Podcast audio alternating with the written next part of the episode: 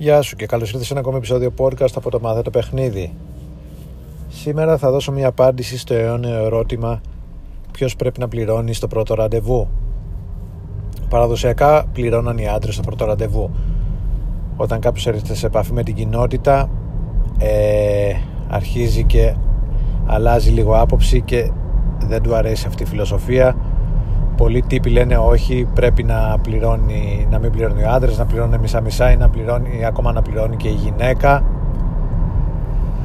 Γιατί θεωρούν ότι το να πληρώνει ο άντρας είναι άδικο ή σημαίνει ότι η γυναίκα κοιτάει τα λεφτά ή ότι προσπαθεί ο άντρας να καλοπιάσει τη γυναίκα να κερδίσει την εύνοιά της πληρώνοντας και ούτω καθεξής. Υπάρχουν πολλά επιχειρήματα.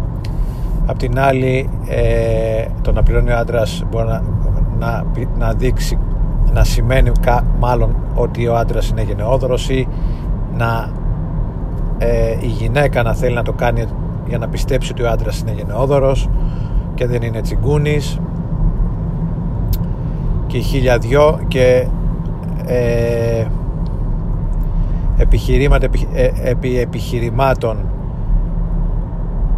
πολλά χρόνια τώρα ε, γύρω από αυτό το θέμα. Δεν είναι κάποιο, κάτι πολύ σοβαρό δεν είναι κάποιο θέμα πολύ σημαντικό κατά τη γνώμη μου και δεν χρειάζεται να γίνεται τόσος ντόρος. Γι' αυτό ε, ήρθα κατέληξα σε μια λύση η οποία είναι εξής. Ποιος πρέπει να πληρώνει στο πρώτο ραντεβού; Αυτός ο οποίος το πρότεινε και αυτός ο οποίος το ζήτησε. Είναι απλό και τίμιο. Ζητάς από μια κοπέλα να βγείτε δέχεται πληρώνεις. Ζητάει κοπέλα από σένα να βγείτε πληρώνει αυτή Κατά τη γνώμη μου αυτό είναι μια λύση η οποία ε, ικανοποιεί και τις δύο πλευρές και τους άντρες και τις γυναίκες και τους πιο σκληροπυρηνικούς άντρες που λένε όχι δεν πρέπει να πληρώνουν οι άντρες μισά μισά ή πρέπει να πληρώνουν οι γυναίκες και τις γυναίκες οι οποίες είναι πιο παραδοσιακές και λένε όχι ο άντρας πρέπει να κάνει την κίνηση πρέπει να πληρώνει και ο καθεξής.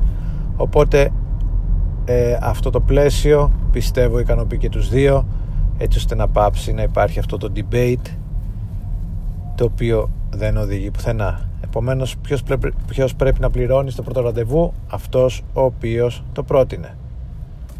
Αυτό είχα να πω για σήμερα. Σύντομο podcast. Τα λέμε την επόμενη φορά.